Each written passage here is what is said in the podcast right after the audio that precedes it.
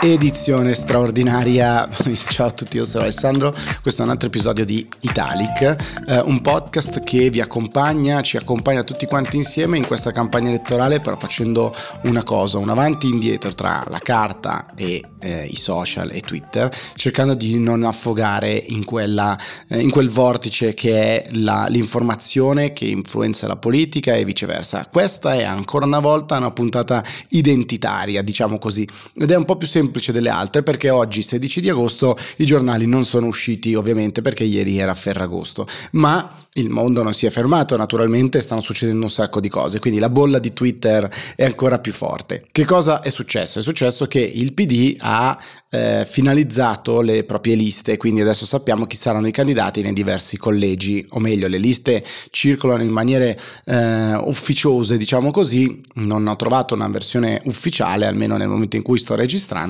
ma ehm, abbiamo ampio racconto di quello che è successo e ovviamente come è abbastanza prevedibile c'è un po' di dramma, c'è il dramma di chi eh, già in Parlamento sperava di essere ricandidato oppure chi da fuori perché è militante, perché è esponente della società civile, come, come si suol dire, sperava o aveva eh, simili ambizioni. Tutti riconoscono Letta, diciamo, eh, o meglio, chi vuole, cerca di essere più super partes o più vicino almeno umanamente a Enrico Letta riconosce che la composizione delle liste è un, eh, diciamo, un, esercizio molto complicato perché ovviamente si uniscono equilibri tecnici dettati dalla legge elettorale e abbiamo imparato in queste settimane quanto questa sia complessa e ovviamente equilibri politici ed equilibri personali umani. Il PD ha dichiarato di aver rispettato la parità di genere all'interno delle liste, c'è un tema demografico, diciamo così anagrafico anzi, perché c'è grande risalto sulla stampa dei 4 under 35, udite udite, ben 4 under 35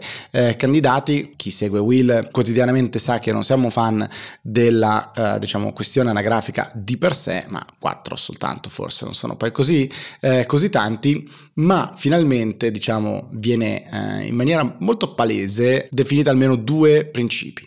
Principio 1 essere candidato vuol dire poco, bisogna essere candidati in un collegio con buone probabilità di essere eletti e infatti quello che è successo è che i big, diciamo, che sono stati esclusi, non sono stati esclusi to cure, gli è stato assegnato in molti casi un collegio che era tutt'altro che certo e quindi molti hanno detto grazie, no grazie. Una su questi, Monica Cirinna. Poi ci sono invece quelli esclusi completamente e ce ne sono tanti di esclusi, diciamo, di big names. Uno su tutti è Luca Lotti, ad esempio, che è stato un uomo fedelissimo eh, di Matteo Renzi, eh, un renziano della primissima ora, che ha avuto un momento molto alto appunto durante il governo Renzi, poi diverse eh, vicissitudini, anche diverse inchieste che lo, hanno, che lo hanno visto coinvolto, adesso è escluso e c'è chi tuona su Twitter dicendo beh cosa speravi e con quale faccia? Ti aspettavi qualcosa di più? E lui invece dice mm, come dichiarazione bisogna prendere eh, diciamo con responsabilità ogni scelta e dire che è una scelta politica e non che ci sono mille, mille scuse, mille variabili.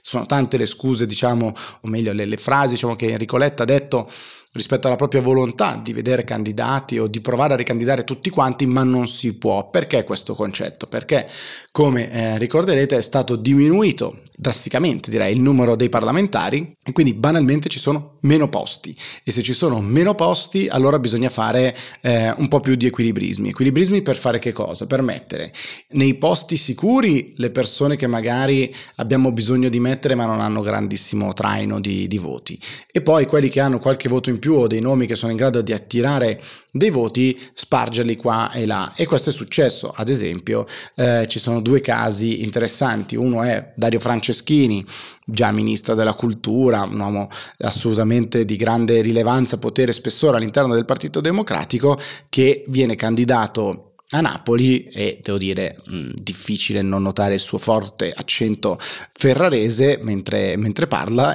nelle varie, nelle varie, occasioni, oppure di Deborah Serracchiani, ex consigliere provinciale a Udine, ex parlamentare eh, del Friuli Venezia Giulia per le europee, ex segretario generale del Friuli Venezia Giulia, ex presidente di regione Friuli Venezia Giulia, eletta nel 2018 alla Camera a Trieste, nel 2022 candidata in plurinominale a Torino 1 e questi insomma sono un po' gli equilibri che bisogna, che bisogna trovare. Quindi la diminuzione dei parlamentari, comporta adesso maggiori equilibrismi, comporta più eh, scontenti e forse rischia di comportare anche meno ricambio, perché meno posti vuol dire doversi assicurare i big, gli uscenti, quelli che devono entrare per forza e quindi insomma la cerchia si restringe notevolmente. C'è chi sottolinea alcune cose, ad esempio la candidatura sempre a Torino di Beatrice Lorenzin per il PD la Lorenzin è stata una delle giovani donne più attive in Forza Italia in passato, poi ha avuto un momento più al, al centro e adesso candidata al PD, sicuramente è stata al centro di temi scottanti, diciamo così, come il Fertility Day, eh, sulle unioni civili aveva votato, ma dice ho dato battaglia sulla stepchild adoption, le coppie gay non dovrebbero, non dovrebbero adottare e quindi c'è chi tra il, ovviamente tra il popolo del Partito Democratico solleva qualche, qualche dubbio rispetto poi se si mette in antitesi diciamo alla eh, non candidatura di Monica Cirinna che invece come sappiamo è stata tra le promotrici appunto della, della, legge sui diritti per la comunità LGBTQ+.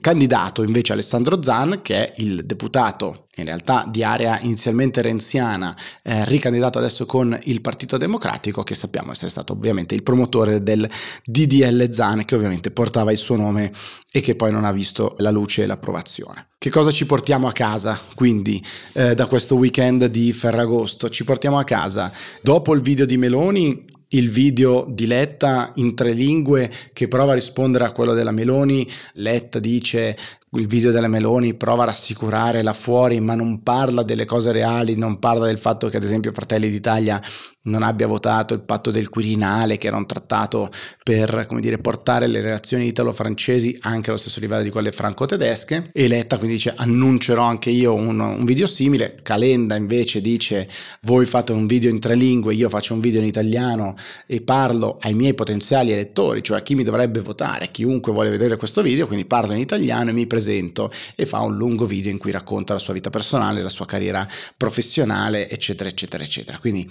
scontro video, diciamo così, prime liste, in particolare appunto quelle del PD con tutto il dramma che si porta fuori e anche ovviamente bisogna andare a leggere un po' perché non si può non fare una lettura politica della candidatura ovviamente di diversi personaggi e quindi c'è uno spostamento di un baricentro più a sinistra rispetto a un centro, a una moderazione del Partito Democratico o almeno così vogliono i suoi diciamo detrattori. C'è un aspetto che mi affascina, mi affascina molto spesso della diciamo comunicazione della politica di come dei nomi che sono noti soltanto ai veri appassionati, diciamo così, per molto tempo poi improvvisamente improvvisamente eh, diventano nomi sui quali se ne parla al bar o in spiaggia sotto l'ombrellone. Uno di questi probabilmente sarà, diventerà anche Stefano Ceccanti prossimi, nelle prossime ore perché? Perché Stefano Ceccanti viene escluso eh, dalle liste del, del PD nonostante il suo lungo lavoro eh, su temi diciamo di affari costituzionali che poi è quello di cui lui si è occupato anche in Parlamento. Improvvisamente, almeno nella bolla di Twitter,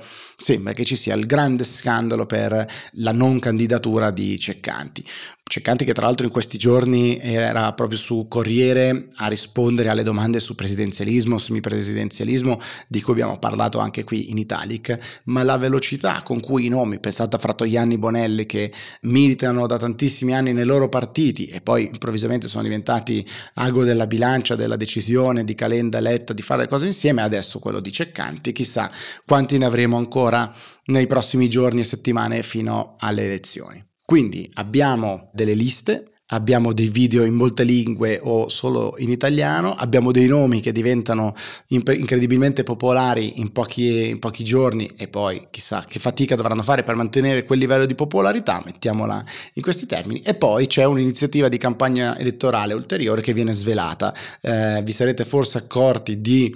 questa iniziativa inizialmente unbranded, diciamo così, cioè senza un logo eh, partitico, sfondo giallo, scritta blu, credo, e la Lega ha poi come dire, svelato essere una sua iniziativa ed è diventata l'hashtag della campagna elettorale della Lega con Matteo Salvini che lo usa in ogni suo tweet e appunto questo claim con questi manifesti sono stati messi in punti strategici del paese per accendere un faro virtuale e non solo su alcuni temi, eh, ovviamente dal tema della sicurezza del, dell'immigrazione, uno su tutti, il tema sul quale Matteo Salvini sta decisamente incrementando la frequenza dei, dei propri tweet e lo vedete con, con, video in una tecnica diciamo che abbiamo già visto in altre campagne elettorali della Lega con più o meno lo stesso, lo stesso refrain. E su questo c'è anche Lorenzo Castellani che è eh, diciamo un opinionista del mondo Twitter oltre che un giornalista e un direttore di giornale che sottolinea con, con attenzione questo aspetto dice come il mondo sia cambiato rispetto a cinque anni fa alle ultime elezioni. Ci sono molti pochi partiti diciamo agli estremi, c'è un grande affollamento, una voglia di presentarsi come al centro, una continuità da parte della Lega sui propri temi e l'eredità se vogliamo antisistema, questo lo aggiungo io, non è più del Movimento 5 Stelle ma forse è di quell'Italexit di Paragone che comunque cresce intorno ai sondaggi, insomma è superiore al 2%, 2,5, 2,6, 2,8 e anche questo credo che sia un dato di grande interesse. Da domani si torna alla normalità, spero di avervi fatto un po' di compagnia eh, in coda o sotto l'ombrellone. Come al solito ogni giorno proviamo a capire la campagna elettorale senza farci risucchiare. Ciao!